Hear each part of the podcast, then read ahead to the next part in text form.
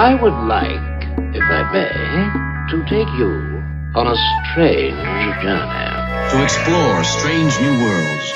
To seek out new life and new civilizations. To boldly go where no man has gone before. Fangirl Radio.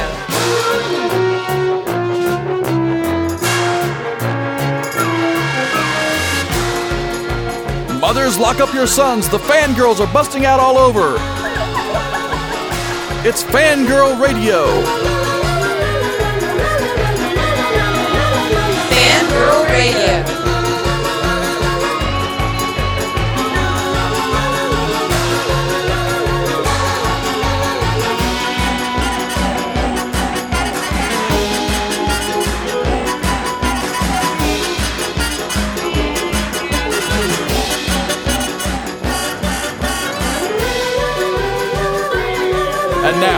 Here's the fangirls on Jackalope Radio. Hey, everybody, and welcome to the latest and greatest episode of the Fangirl Radio Show. I'm your host, Jessica Dwyer, and with me is my co hostess with the mostest, Miss Rachel Moore.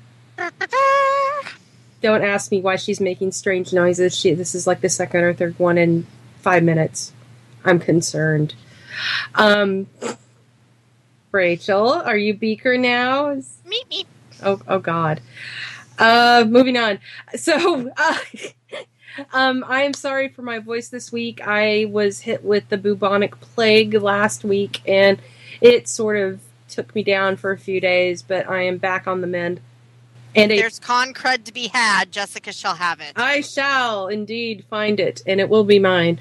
Um, but uh, we've got a great show for you this week. We do have some de- sad news to cover, of course, um, that we will get to towards the end of the episode. But we do have a week in geek to get through, and um, yeah, this has been a heck of a week for um, for geek news. It's yeah, it's all over the place. So let's get started because we've got a lot to talk about. Yes. Uh, first up, the big news in the world of Harry Potter, which is my heart. No, that, no, never. No, please don't. Harry Potter. no, no, no, don't do that. so J.K. Rowling just destroyed a few of her fans and made other fans very happy. and, and yes, and made the ones that agreed with this very ecstatic. And of course, then you have the ones like me that never saw either one of these as a viable option. Uh, she re- announced that she was very sad and um, she was uh, regretful of pairing Ron and Hermione together at the end of the series. Spoiler alert! God help you if you didn't know this. Um, if you don't know this, you're 12 and probably shouldn't be listening to our show anyway. Yes, that is true. Uh, and she actually would have preferred to have put Hermione and Harry together instead of having him uh, hook up with Ginny. You know, in the in the movie, that makes more sense with the progress of the characters. But you know, she said before that she initially intended Fred and Hermione to get together, which of course didn't make any sense either, really. It, it did if you I think it makes more sense because of how clever those boys actually are, but they she never developed it. And she said she put Ron and um, Hermione together for personal reasons, but that it didn't make sense in the story. And I always thought that it was kind of like not a great pairing. As a matter of fact, I think fan fiction just saw her as being with somebody smarter. So there's a lot of Snape Hermione fan fiction. and that's what I would have seen. And and I already told Rachel previously when we were talking about this on our own time um, that you know Snape was always going to die, which is horrible and sad anyway. But I could almost see it making sense in a book, even if it was the kind of relationship not, you know, it's kind of got a creep factor to it. But at the same time, Hermione always seemed more mature.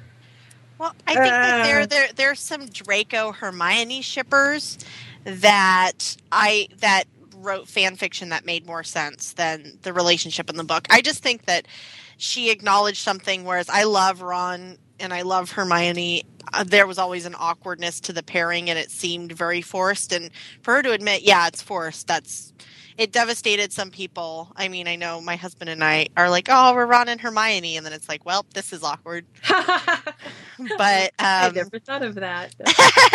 at the end of the day, I think it's you know it, it, it is true. It was kind of in context of the books a little yeah, awkward. well, and and even um, you know Neville Longbottom, but everybody want you know was like he goes with Luna. That's what everyone says is that he and Luna But that's not who she But- marries, but that's according not to who- Pottermore. right. And now that's probably going to be the next one. Yeah, you guys are right. It should have been Neville Longbottom and Luna.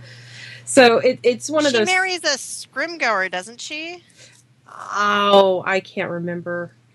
It's I'm not as well versed in the Potter verse as you are. Um, Are you on Pottermore yet? I can't get the email to come through. Sad. Oh, sad. Yeah, it. w- I've tried three or four times now to to get on there, and and it never works. So I've given up. Um, Just it, it turns out you're a muggle.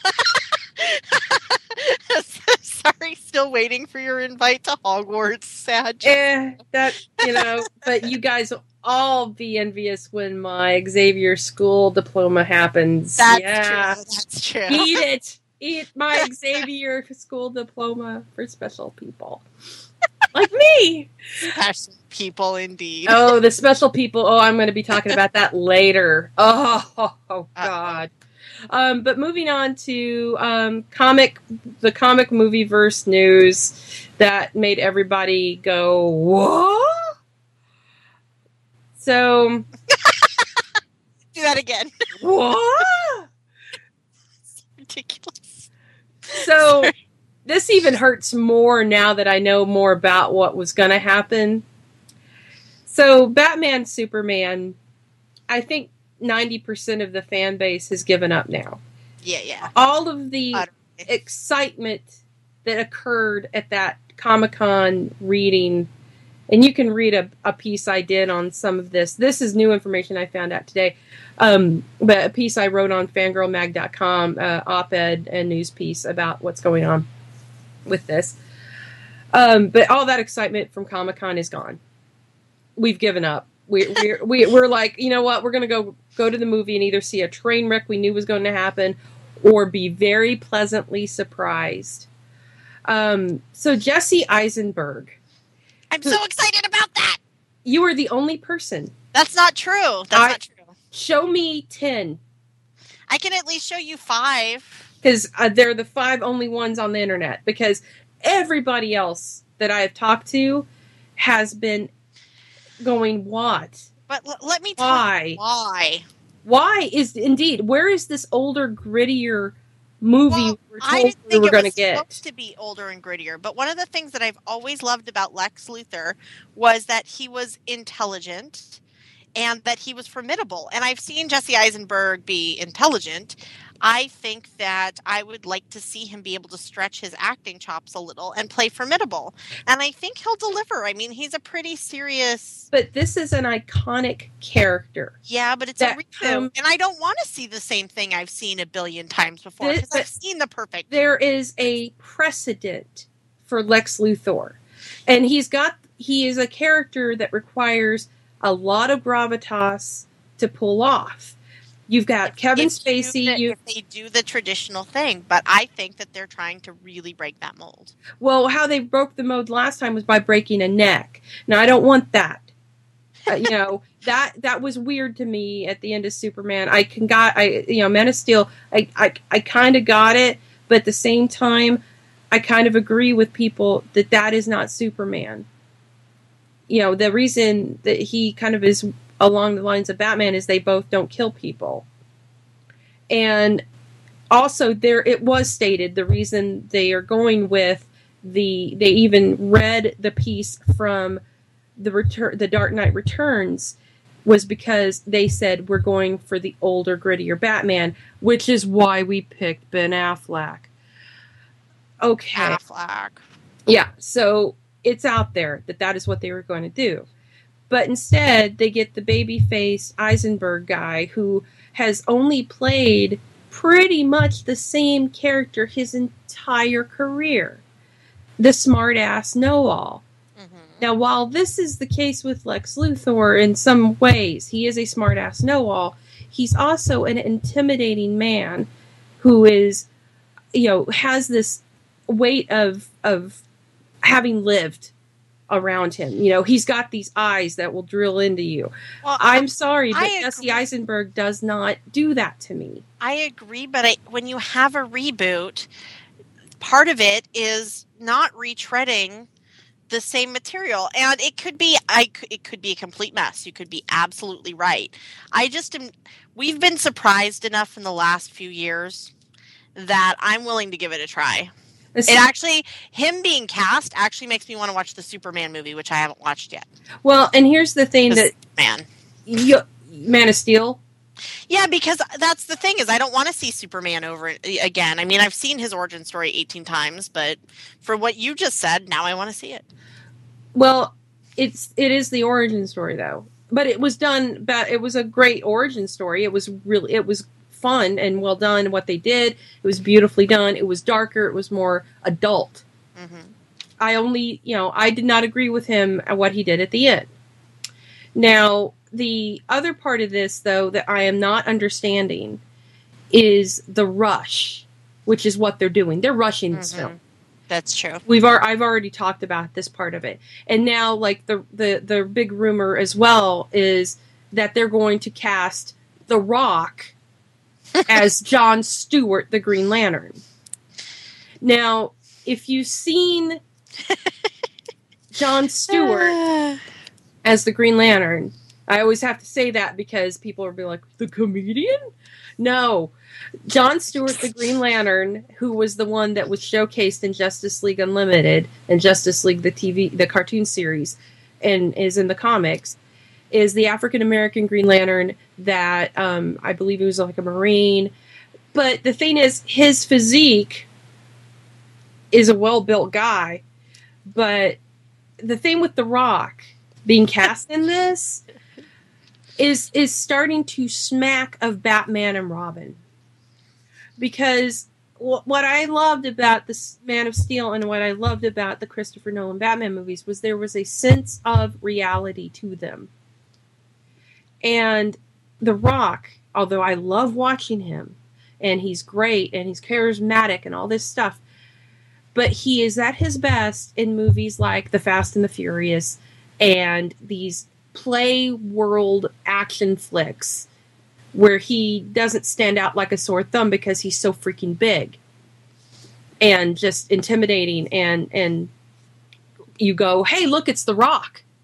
You know you know that's who that is. I mean it's given something like this and that character specifically and in this universe does not work it does not work it's it's and I don't know what it is with the poor Green Lantern franchise, but if they do this, it's just another Ryan Reynolds piece. It's like, oh, it's Ryan Reynolds. You know, you need an actor that that is believable and gritty in this. And and I'm sorry, I love The Rock, but that's not one of the things that he's really known for. He's a good actor in the fun movies, but he's playing himself.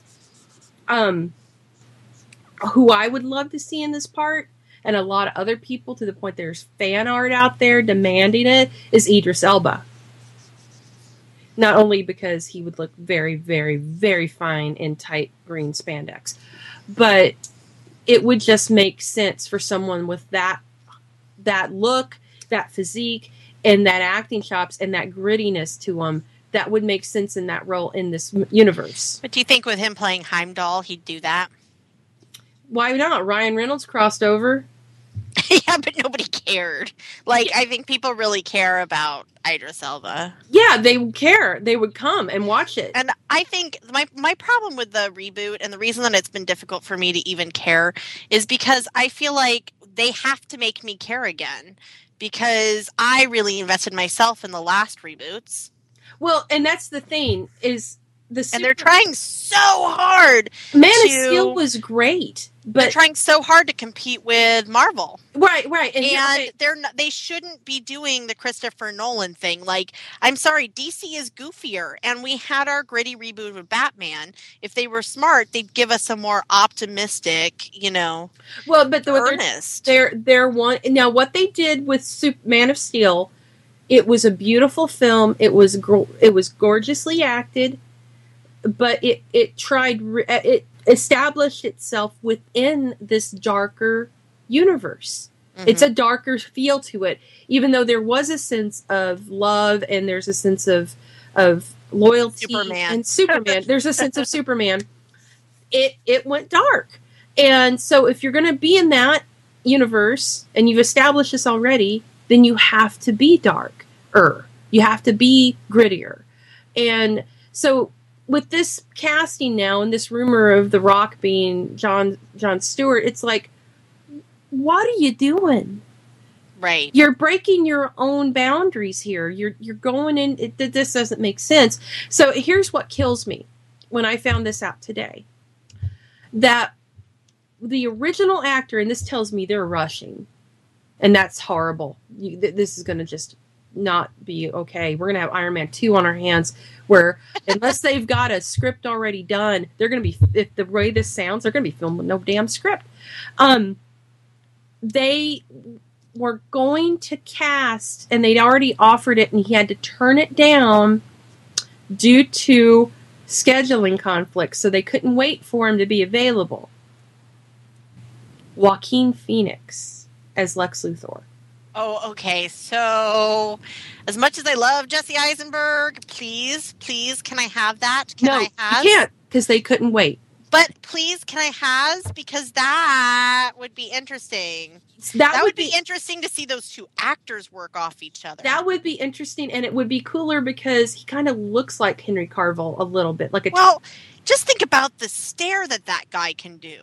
yeah. And I was against say I have nothing left to lose than that crazy Joaquin Phoenix gimlet stare. And see, what's funny is he is not much older at all than Jesse Eisenberg, but gravitas. Well, I think he's probably about a decade older, isn't he? I, I, I'd have to. Look, Eisenberg's like 32. I'd have to look. Joaquin Phoenix is at least 40. I'd have to look. But I'm, t- I'm telling you, as a Joaquin Phoenix fan, he's I- at least a decade older. but I, I like I said, I find it interesting because I I was against him playing uh, Bruce Banner. Actually, he is forty. Yeah. Uh, I I was against him playing Bruce Banner, but he would work as Lex Luthor, Oh, yeah, absolutely. And it would be more interesting, I think, for him as an and actor. he would look cooler bald. Oh, there's that. If they decide to make him bald, I kind of feel like it's no holds barred at this point. I Eh, feel well, yeah, I think they don't care anymore, and, and they're going to do whatever they want. And and the but fa- thing is at that point, if you think everyone's tired of it, why not just make new stories and not do Superman again?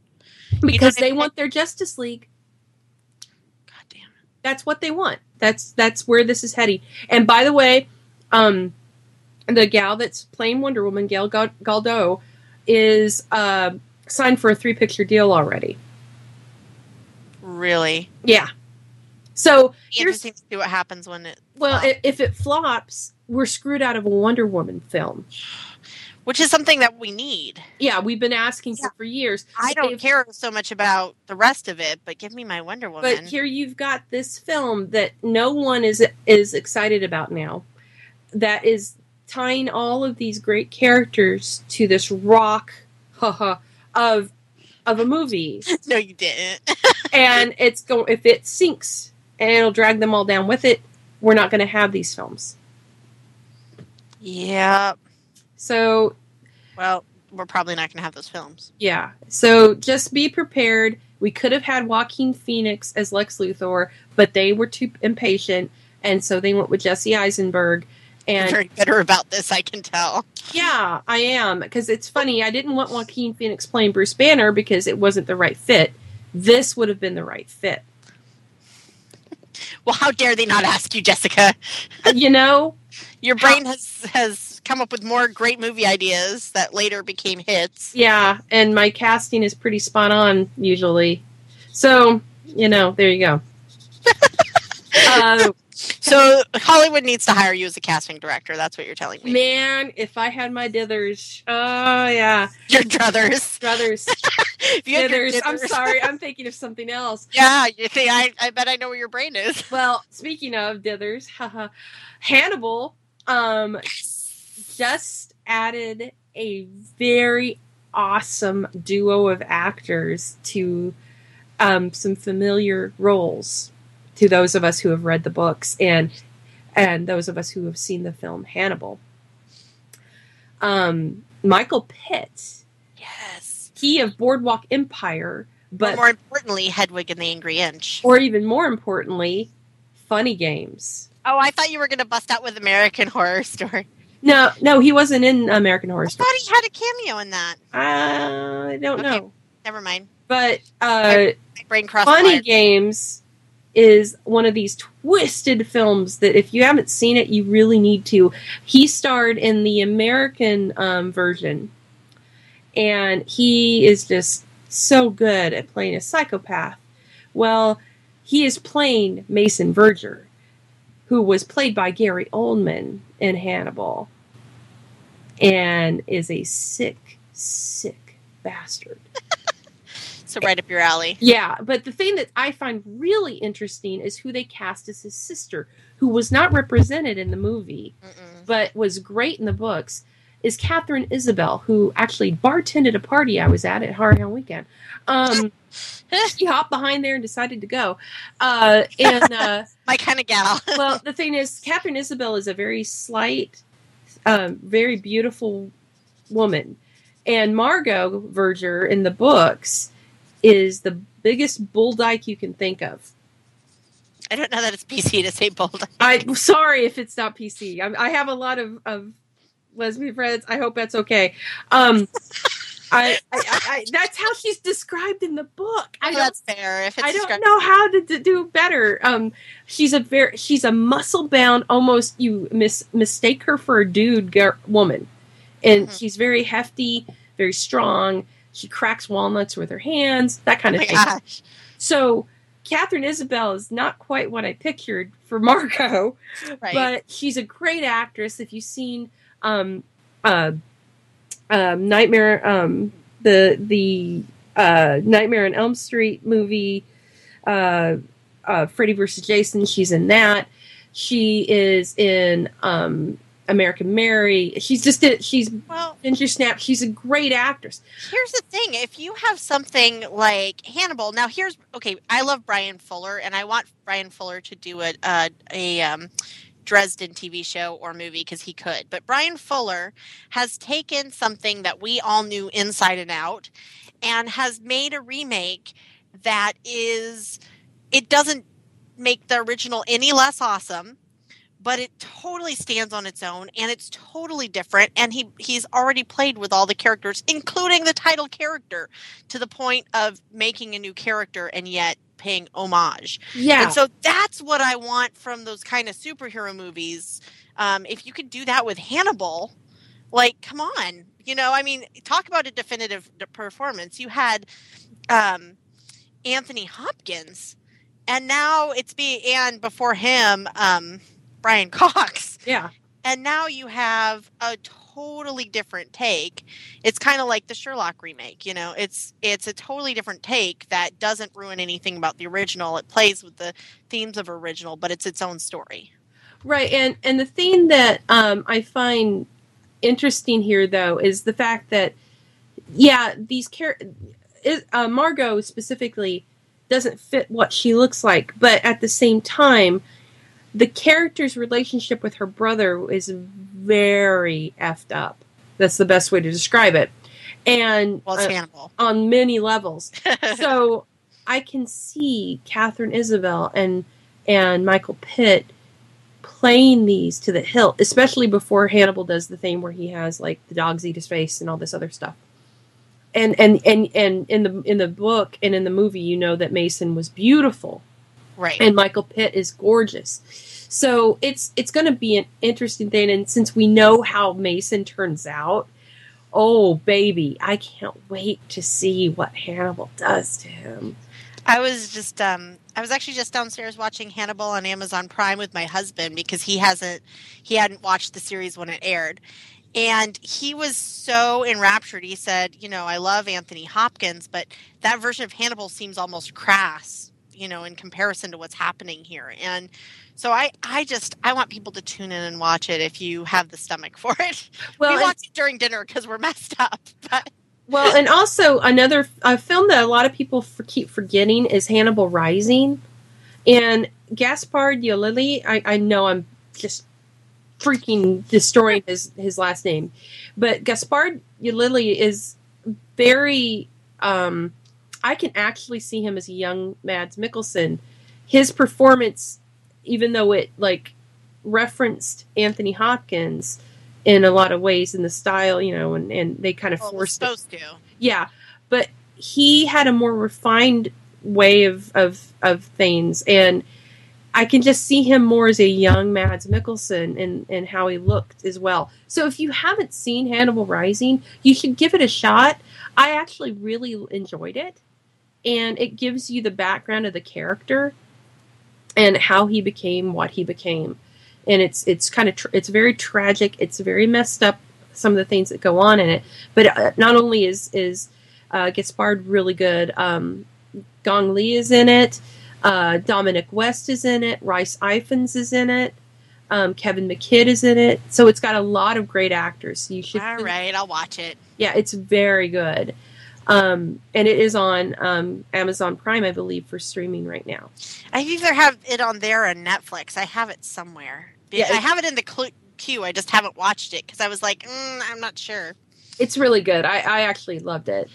Um, so moving on, that I, I found that interesting though that uh, it, it this is one of those cases where it's against the, the the look of the character, but I can see this working. Um, Rachel has news about her one of her favorite authors and a project that may still be coming to life, even though it died slightly. Are we talking about American Gods getting Yeah. a new? R. Yeah, American Gods got a new distributor. It's no longer with HBO. Boo. And I know it's kind of boo, but they weren't really doing much with it. Yeah, it kept being in, stuck in in pre-production hell and Yeah, and um, Neil Gaiman just uh, announced that Anansi Boys has gotten picked up. Ooh, by who? Uh, actually, I'm sorry. I'm going to have to Google this because I had just kind of remembered that off the top of my head.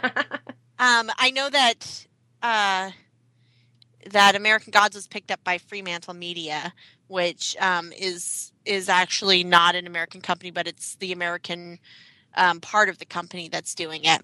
so is it going to be on BBC?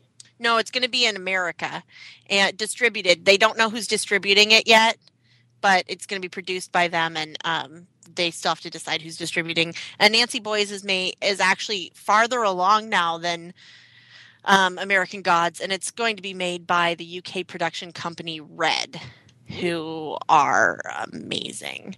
So. Um, He's really excited about it. He, um, for people who don't keep up with all things Neil Gaiman obsessively, like some kind of weirdo, he I has don't know. actually taking a, taken a break from most social media, and he's retreated back into his journal.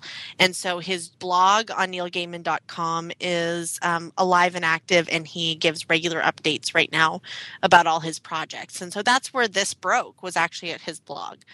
So it's a great time if you haven't read his blog for a long time to go and catch up because I know while he's been touring, he kind of went to Twitter and Facebook and he was really active on Tumblr for a while and he scaled all that back and he's back on on his blog.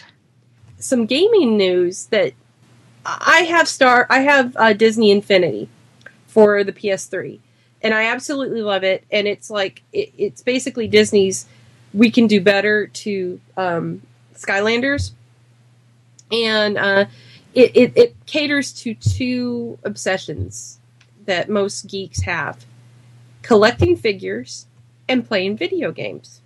And uh, it's really neat. And if you don't know what it is, I don't know if you belong on the line or not.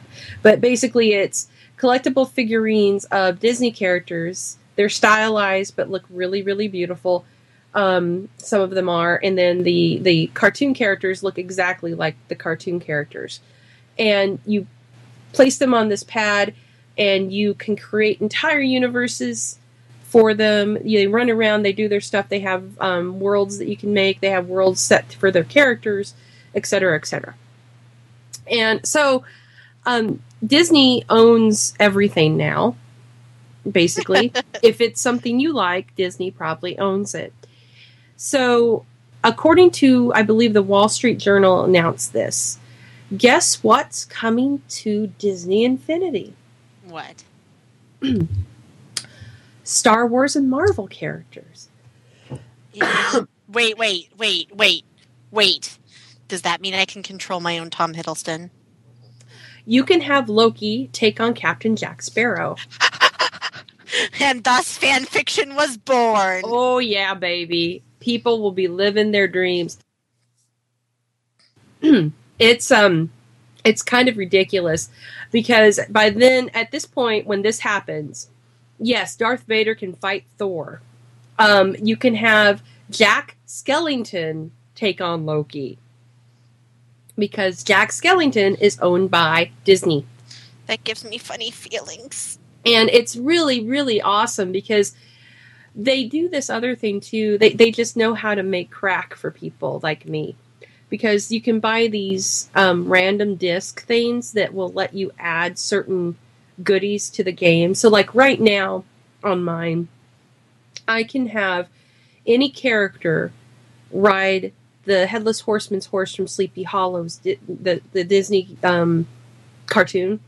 Oh, anybody if- can, yeah, anybody can ride him. If I weren't in school, there would go all my times. Oh, you would, you would. This would be your. Yeah, I'm not. want to think, I, I'm don't allowed to have this before I'm out of school.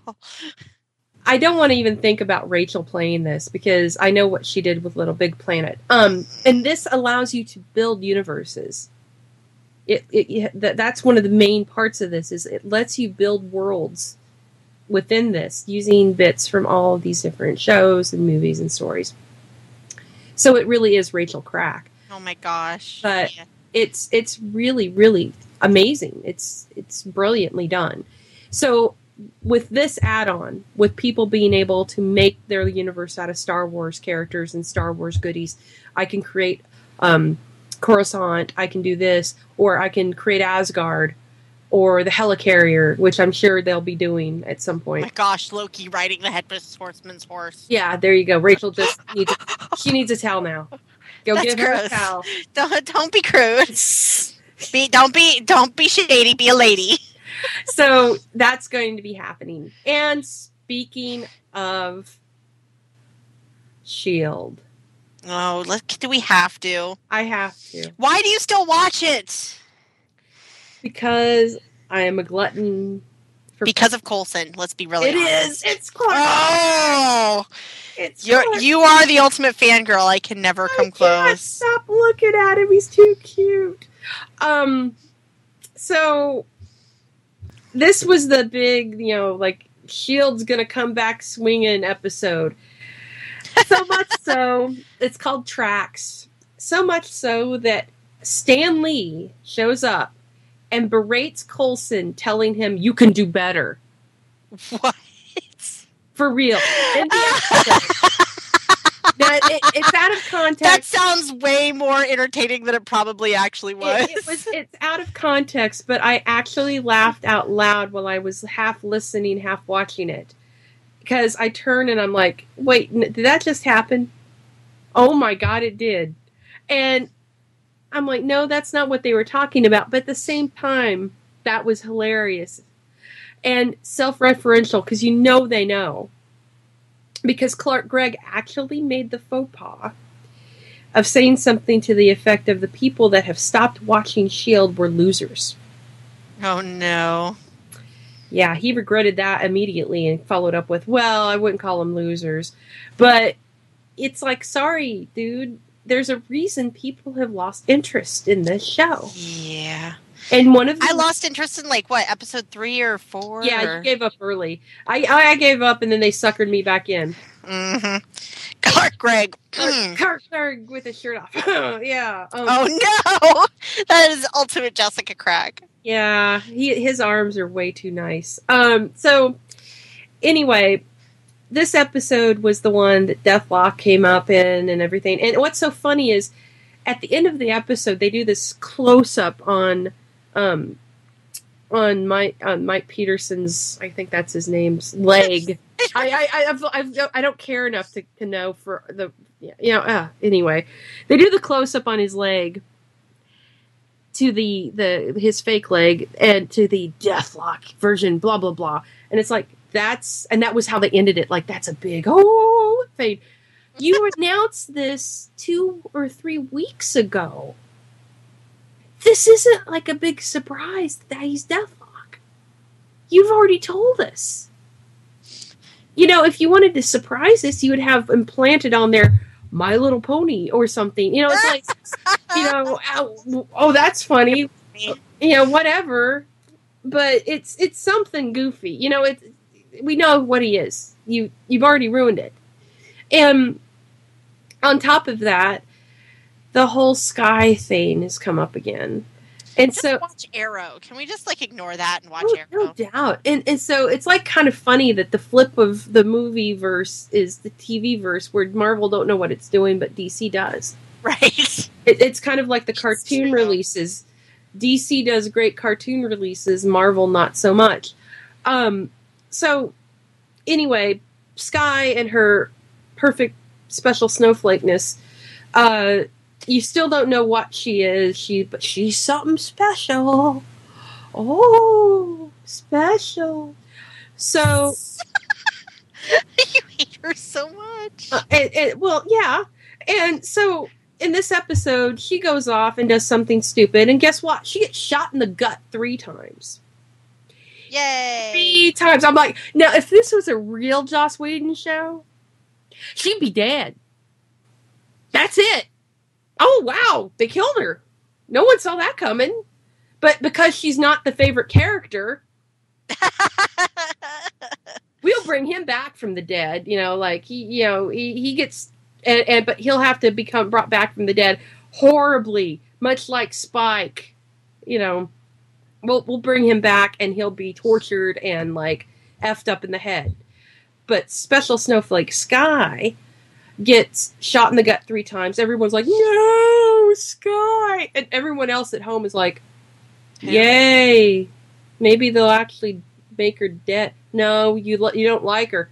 Oh yeah. I have to I have to be honest that like in the first episode, I thought the guy with the sun was going to be in the thing, not her. And so when they when he like didn't pan out and they kept her, I was like, "What the actual?" Oh well, no, it gets better. So her three three three slugs from like a forty five or something in the gut in very close range. She's still alive Oh my god! and dragging herself across the floor and everything. And I'm like, why aren't you dead? Why did they really do my get my I get my wish and she's killed? No. And so when Clark Gregg comes in, Agent Coulson and everybody, oh Skye, we got to get her in that that hermetic chamber, so hyperbaric chamber. It'll save her. What? So they put her in there. She's got no pulse, but because her body temperature is regulated down to nothing, it somehow makes her stay alive. That's not how hyperbaric chambers work. And and no, it gets better. So she's still like alive. have she's still alive, and they've got her in there like freaking Snow White in glass, and and everyone's crying, and and it's like no one likes her. Disney, Marvel, no one likes her. Let her die. I bet your ratings will go through the roof. So in the week they they must have known it was bad because this week we got Tom Hiddleston's reveal as his Thor tryout. Yeah, they're trying to deflect. They totally are because I mean, come on. And, and oh, and it gets better. One more thing before I stop ranting about Shield and why, God, why. i- is the fact that um okay they have put the two most non-emotional characters together as a sex unit As a Okay. sex unit. because because how many times in your career do you get to say the phrase Okay, sex sex unit? unit um agent may and the robot agent guy that i can never remember his name because that's how interesting he is No. Blake or block or No. I don't know i don't even know what his name The is The guy you called the heavy for like the first the heavy. Yeah. So these two are banging in the show. What? And it's the most uninteresting pairing of two really hot, supposedly hot people. I mean, now, now, get me wrong, May is hot. Yeah, but her character's not se- like a sexy yeah, yeah, and generic heavy dude. number number one. yeah, is is is not really sexy to me, even though he's supposed to be. I like personalities. right. Hence, I think maybe they're banging because they strong women like Ming Na's character, but not like so they think it'll make his character I, interesting. yeah, well, I, yeah, I don't know. So anyway, what happens is now they're they're trying to force this. Well, me, you know, Agent May is is like doesn't matter to me. It's just sex, and then suddenly now the dude is.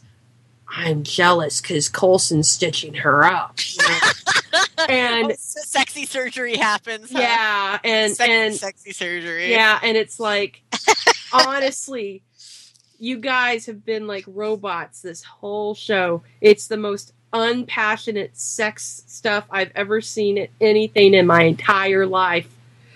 And this is this is where, where you're going with these guys.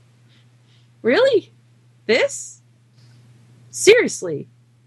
Okay Go on with your bad self, I you guess. do what you gotta do instead of, of like having coulson pine away in the shadows for his cellist we get agent may and the robot okay striking out again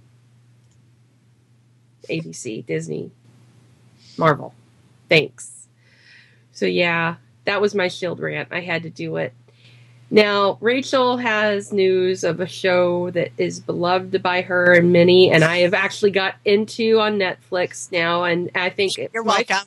it's my fault because I started watching it, and this is what happens. when I is, and I got you to watch it. So your fault. I feel You are the fault, the reason that this is happening. don't say that. Um, it was announced today of as of recording that Psych's eighth season will be its last.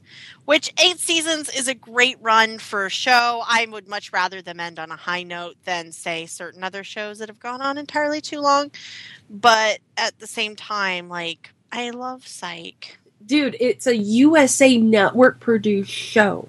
I the know. fact that it has lived this long is amazing. Well, it's brilliant. I mean, I think it's kind of also a hidden gem. Like people in the fandom like it, but I I think that like I was telling you the other night, look at all the references and people don't realize they're there. People don't realize and if you get a chance now, if you're somebody who waits till series are over to watch them, start watching Psych now and by the time you finish the eighth season will probably be up on Netflix. But there's a pineapple hidden in every episode.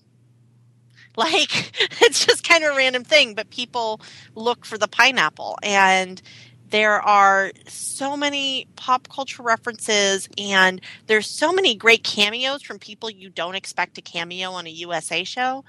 And it's clever. it's it's actually really really really good. And um i i had heard about it and by the time i'd heard i'd gotten interested it was so far in already that i'm like jesus i'm never gonna catch up um but uh rachel introduced me royally to the show with the twin peaks episode which now do spires. is amazing. it's so good. Um, but also today, actually only an hour ago, was announced that the Michael J. Fox show is canceled. I'm gonna have to tell my husband and that's going to hurt. Yeah, um, it's very sad. I, I don't know quite why. It was actually well done, but I think the subject matter was t- still too much for people to handle. I think I, I- And you know, I don't have access. I watched it on Netflix, but I think it's something that maybe it's been a while since we've had like kind of a serious, not snarky family show. well, and it didn't have a laugh track. Yeah, and I think people maybe didn't know what to do with it, and it's unfortunate because it was very clever. Yeah, it was really well done and a good show, but it couldn't find its audience. Um, so NBC so far has canceled that, and Sean Saves the World, I think, was the other one. Oh, which was a disaster. Yeah. should have been better than it was. Um, so so far we still haven't gotten word on Dracula. So I'm holding out. I'm holding out hope that we. I know there's actually a petition. Fans are starting online. I don't know why. I, I can't imagine it not having its audience. But you know, I'm kind of jaded because I'm online and every you know online everybody's talking about it. There's, I know. So, uh, now there's some. We're getting into the heavy stuff this episode. Um, we've only got uh, about 20 minutes left in the show, but um, we're going to dedicate this to some a, a couple of heavy things that I wanted to cover. Um, we had a couple of losses this um, this week, and the first I'll talk about really uh, really briefly is um, Arthur Rankin Jr. passed away at 89, and he was I know granted it, he's he lived a long life and, and was a great man and gave us a lot of things, and I felt it was something we owed him as I know I grew up absolutely. uh, just the basically the man created Christmas for he and his his partner Jules Bass can just created uh, Christmas for everybody with Rudolph the Red-Nosed Reindeer. Uh, just all, any of the stop motion that you saw as a child probably was done by this guy and his his partner, and these specials were done. He did uh, so much stuff. Hmm just a lot. And uh it's it's sad when when legends like that pass and and they deserve to have a note a notate notated passing you know? So just thank you sir. Yeah, I can't- absolutely. i can't really say more than that Don't make. I mean, uh, you know, it's one of those things where you, people need to start stepping up and being creative like that because people become afraid. They're looking for what's marketable. If you pitched any of those, you know, stop motion things now, they wouldn't make it. right And they, they. I mean, it's not Christmas until you've seen them.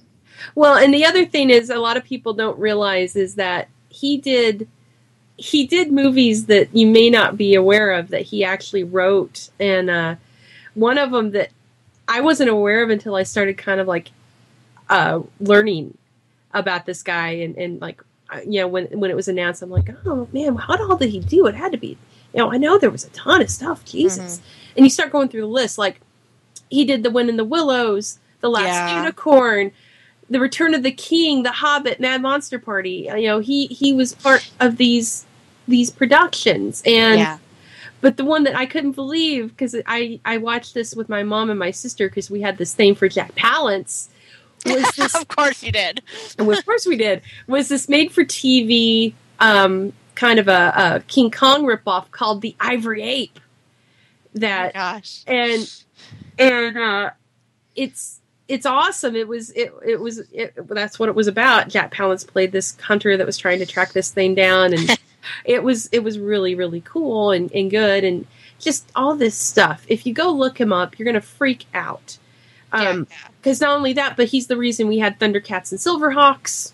Mhm. I mean, just so much stuff. So owe it to yourself to if you not don't know who we're talking about and you never heard of any of these things, God help you. You owe it to yourself and your kids to familiarize, if you have children, them and yourself with this man's work.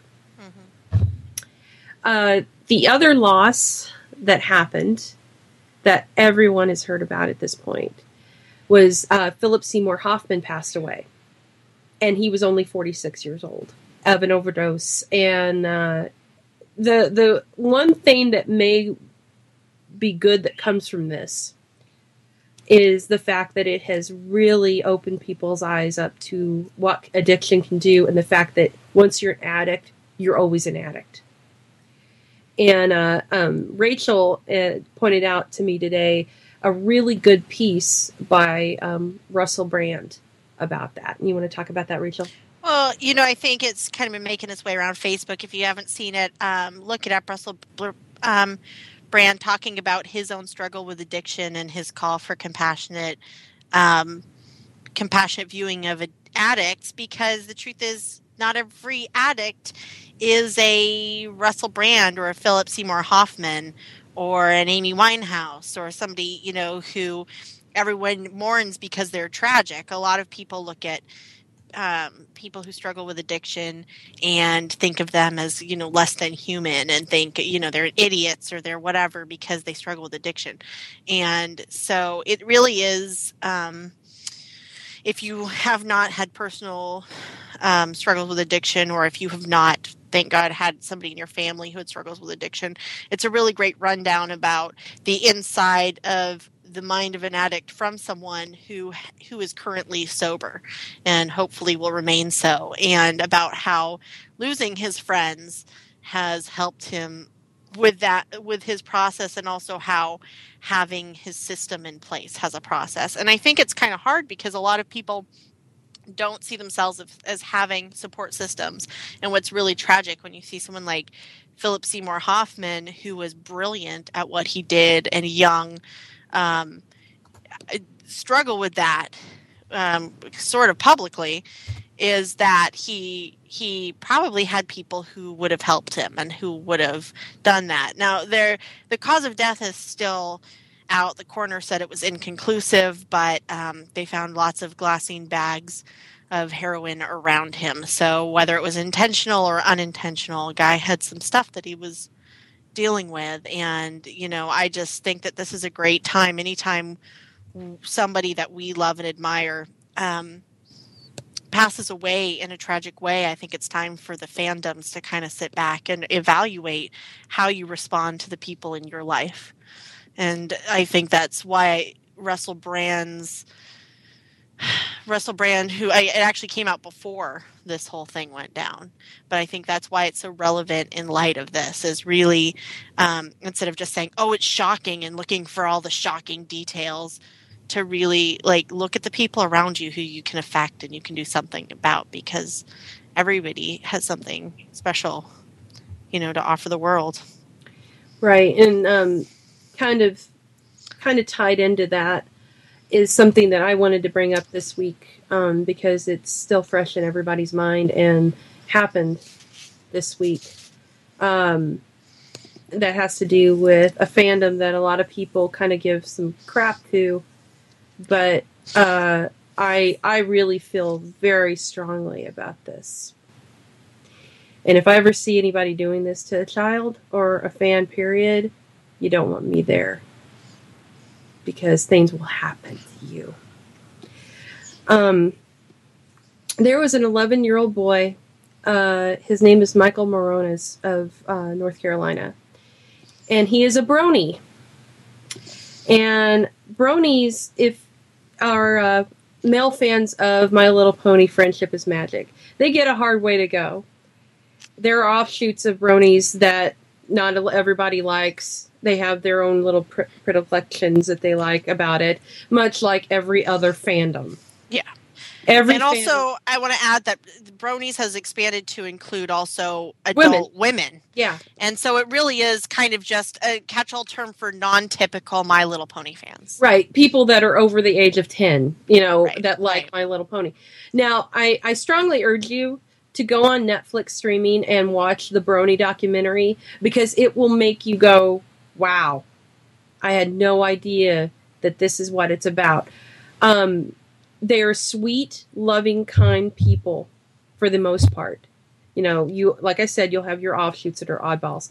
But in this documentary, you see the reason why these people love this show, and it's it's a call to um, the bros, the the guy fans that are sweet and caring and loving people and are more caring and emotional than most, you know, what is the norm these days that guys are considered to be. You know, they actually care. They have a, a soft side to them. And it's very sweet, and you'll love this documentary. John de Lancie is throughout the entire thing. There's a little John de Lancie cartoon pony running around and explaining to you what the fandom's about. So it's really, really sweet. And I just so happened to watch this the day before this all happened to this boy. So Michael Morones was an 11 year old um, kid who had he had problems. He had like a little bit, I believe, a little bit autistic maybe. He he had a hard time fitting in. Well, his uncle, I believe it was his uncle, uh, introduced him to My Little Pony Friendship is Magic, and he took to it like a, a crazy person. He loved it. It gave him a place to feel safe. He related to characters because he had, you know, like Pinkie, the um, Pinkie The Pie is his Pinkie favorite. Pie. Pinkie Pie is his favorite because she's a little spastic, and so was he, and he was over always excited, and he felt, you know, he he felt connected to this character. So um, he loved it. He started going to school, and he um, would wear My Little Pony stuff like bracelets and and necklaces uh, with the dog tags of the My Little Ponies on them, and immediately he started being bullied, horribly bullied. Called he was told he was gay. He was made fun of. Just treated like crap like we've all you know like I, I i can relate to this. I know how it was for me. I can only imagine for this poor little boy these days how people can be um when they like something that no one else thinks that they should like. And they they just are ridiculed for it. And this kid was is a you know he's a christian. He would read his bible at school. He he was a good kid decent kid. You know so eventually it's it got too much for him and he tried to commit suicide. At the age of 11 he hung himself. And his family had no idea this was this was the level it had gotten for him. And so now he's on life support. He just had a tracheotomy today which has worked. Today they actually some good news the tracheotomy worked and he's breathing and everything but they still don't know quite where the level of his brain damage is because he was without oxygen. And so at this point now what's so great about fandom uh, especially this one because these people are out to help people. They they really you know they care. That's part of the whole thing with my the friendship is magic is it's about caring for one another. The community has reached out has started fund support for him so they've got like support online you can donate to. Um, the care the actresses that do the voices actually each one of them did a message for him that they play to him while he's in in the ICU and his e- his heart rhythm actually goes up when he hears it. Well, and his brain activity. his brain activity goes up. He he he actually he's hearing this and it affects him and makes him better. So um i i really have a problem with this. Anybody should but in a in in a world where we love fandom so much where a kid got bullied to the point that he tried to kill himself when he is of a family that would never ever say something like that is okay to do. I mean you know they're a good family supportive and everything an 11 year old kid was bullied to the point that he tried to kill himself over my little pony. We are better than this.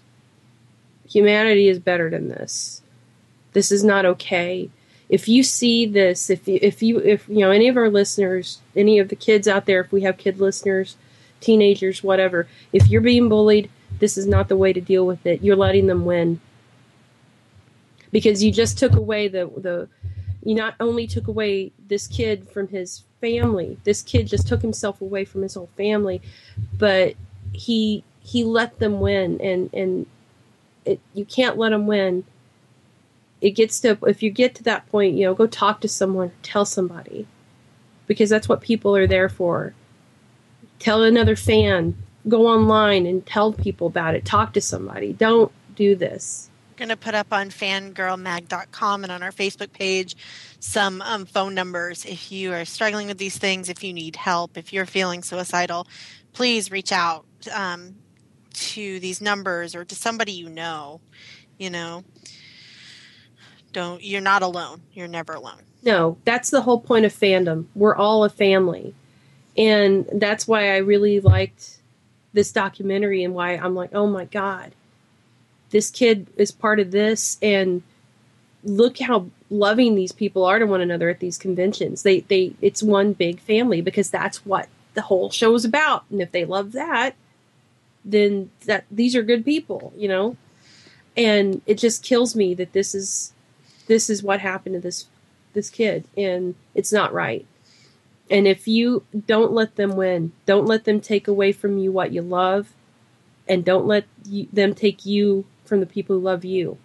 And this is where this almost happened. This is almost where it went. Thank God he's still alive.